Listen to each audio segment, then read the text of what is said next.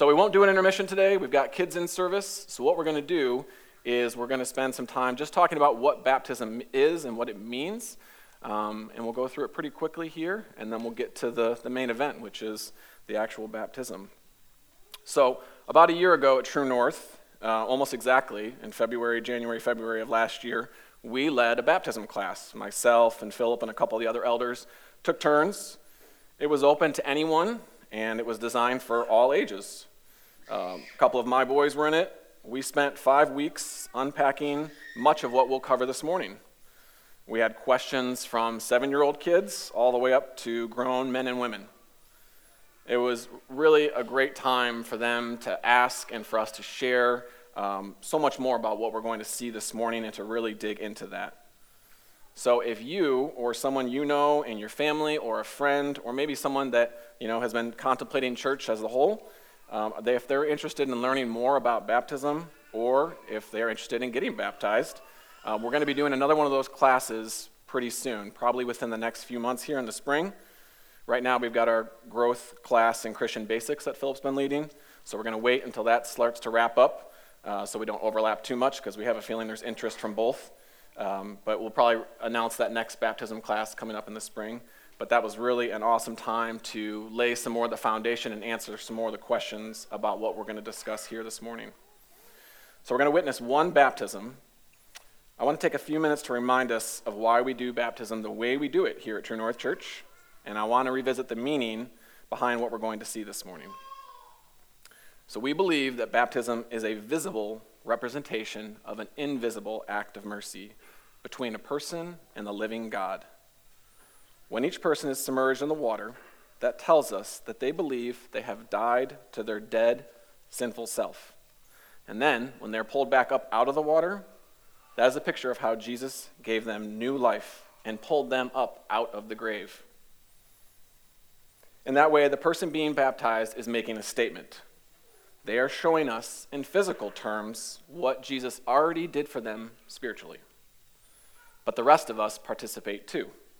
We are reminded through our participation that this is what Jesus came in order to do to save sinners. When we see the person being baptized go under the water, we not only understand that they have died to their sin, we remember that Jesus died as well. He went first, and he went for all of us. And when the baptized believer comes back up out of the water, we don't just celebrate because they are saved or because we are proud of them.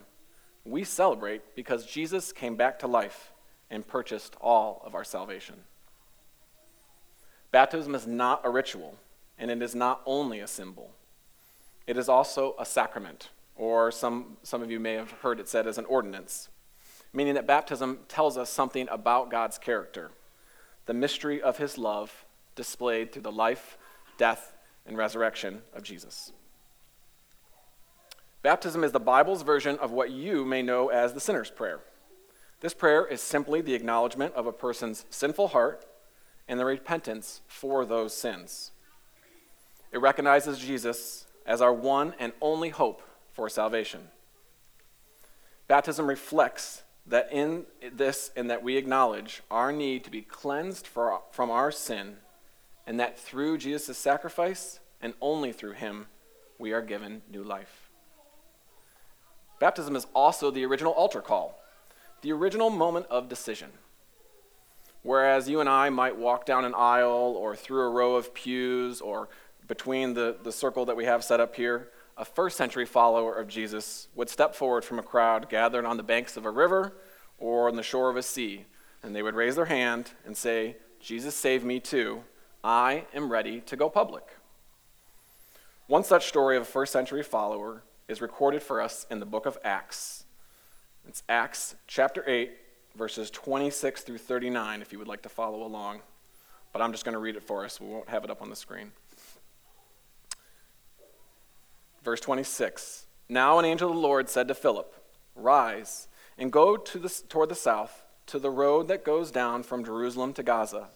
This is a desert place. And he rose and went.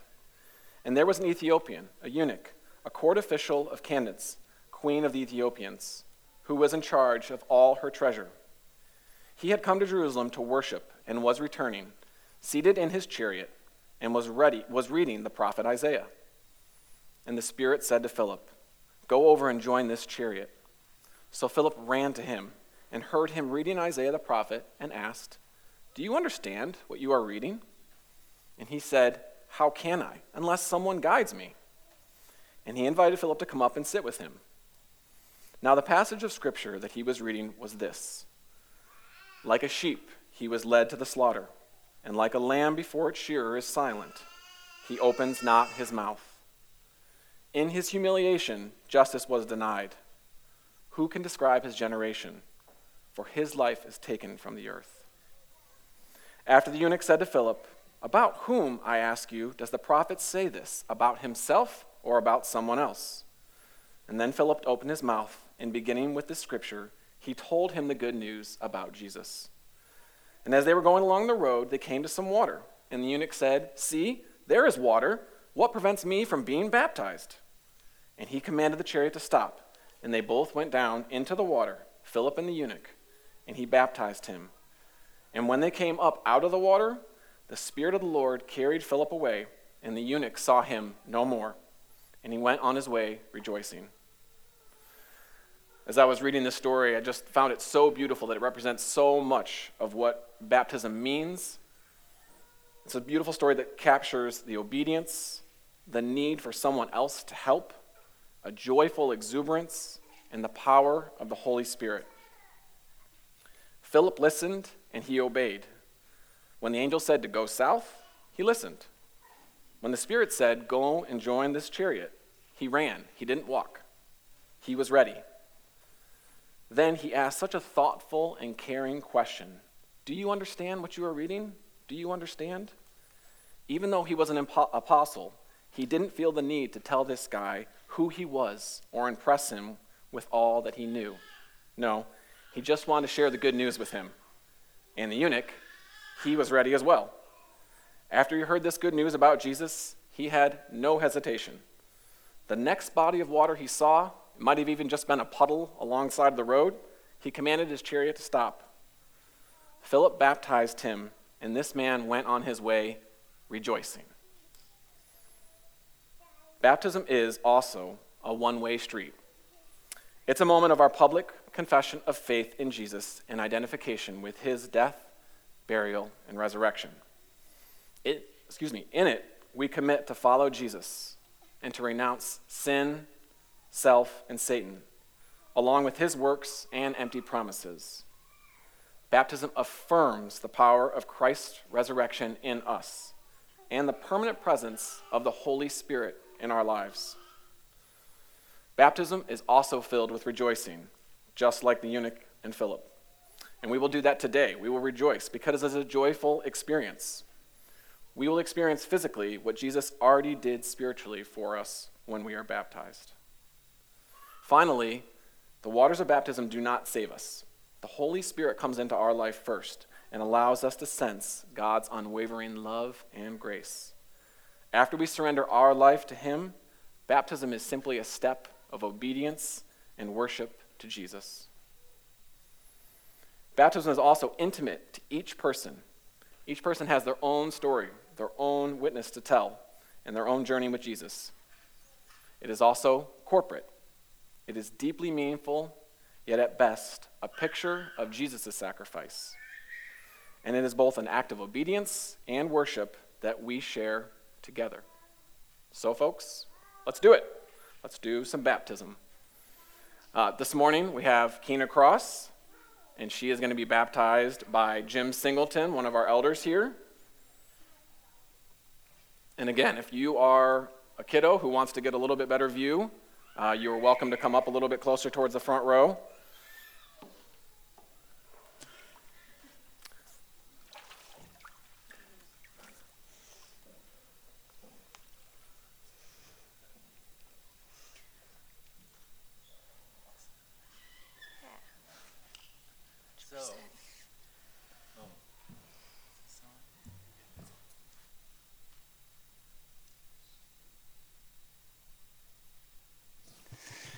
So, welcome, family and friends that are here to witness this very special event. I'm so excited, and it's great to see so many people here to be a part of this celebration together. So, Kina would like to share with us a little bit of her testimony, her story, as Mike talked about. And so, I'll give the mic to you.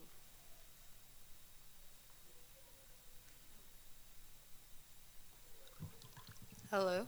Okay, that works. Uh, for those of you that don't know me, my name is Keena Cross. I originally had a relationship with God when I was a little girl, most in part due to my grandmother, who was a very, very good and loving woman. But when I was a teenager, I fell away from it. I struggled with the deaths of loved ones, a forced baptism in a relative's kitchen sink, uh, and not turning to God when I was in pain and hurting. I went through several years of a lot of difficult trials, both in my personal life and my professional life. The lowest being my abusive relationship with my ex husband. And, but what brought me back to Jesus was my friends. I have really amazing, loving friends that kept telling me that they were praying for me every night and it's it's as simple as that them constantly reminding me that even if I didn't feel it or recognize it at the time that I was still loved. That no matter how much pain or anguish I felt how much I struggled to forgive or the illusion that I was alone. I was never alone.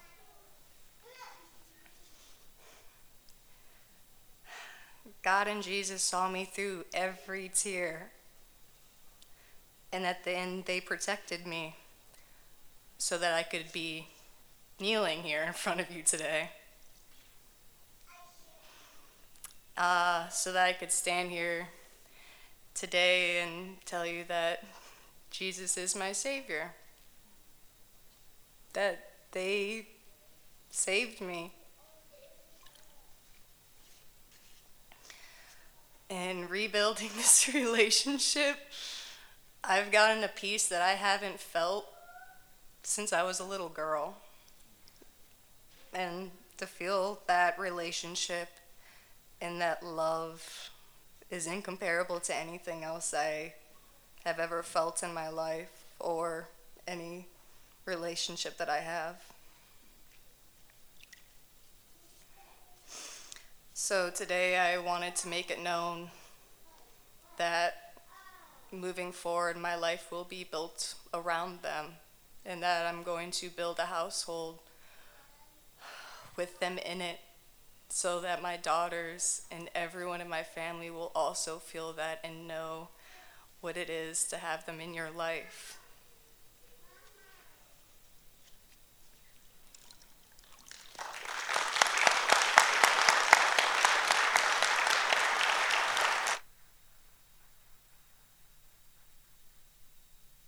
Thank you, Kina, for sharing your testimony with us. I have three questions of affirmation and then we'll go ahead. So, first, you publicly attest that you believe that Jesus Christ is the one and only Son of God. Yes. And you believe that he willingly died on the cross for your sin and for the sin of the world, and that he rose again and he lives, uh, he sits beside God the Father right now. Yes. And you believe and, and you've accepted Jesus as your personal Lord and Savior. Yes. Because of your testimony and your faith, I now baptize you in the name of the Father, and the Son, and the Holy Spirit.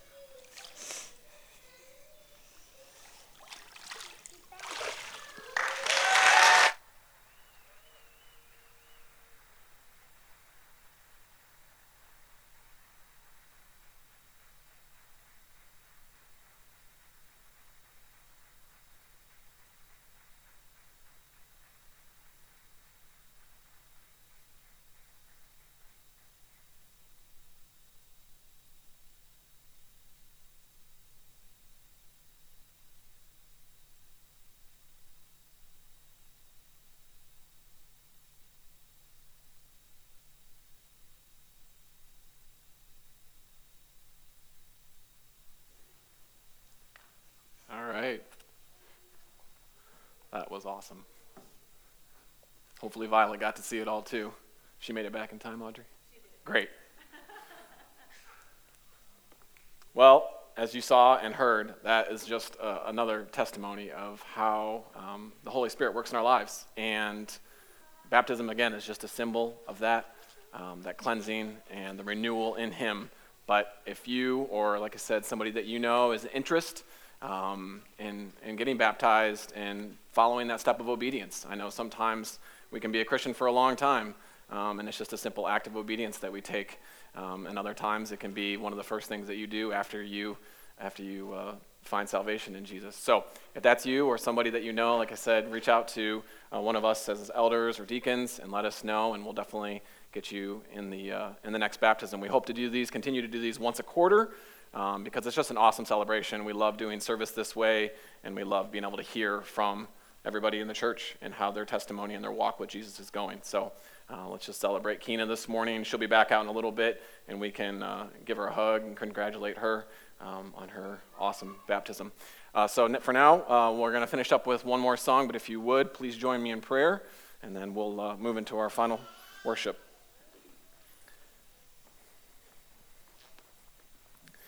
Father God, Lord, I thank you um, for Kina. God, I thank you for the chance to um, just as a church witness somebody taking that step of obedience, God, and that act of worship of um, just following in your footsteps, Lord. You came down um, and you asked John to baptize you, and uh, you didn't take it lightly, Lord. And so we don't take it lightly, Lord. We thank you for this opportunity to celebrate Kina. We thank you for opportunity to celebrate all those that we've baptized here at True North. Um, and Lord, it is a true celebration to watch the Holy Spirit work in someone's life. Um, and Lord, we pray that you will just continue um, to be with Keena on her walk. Um, it's never promised to be easy, Lord, but you are promised to be with us. And so we thank you for that. We thank you for the love and the peace that we heard from her that she has experienced in you. And we pray that you will grant that to the rest of us um, here at the church and throughout our world, God that people can see your face and see you working in their lives and know that it is your love and your grace and your mercy that sustains us and sustains them. So, Lord, we thank you for this morning. We pray that we lift up our voices to you in worship as we close out. And we thank you, Lord, for the chance to uh, just to be together as a church and unified in you. In your name we pray. Amen. Well, amen. I invite you to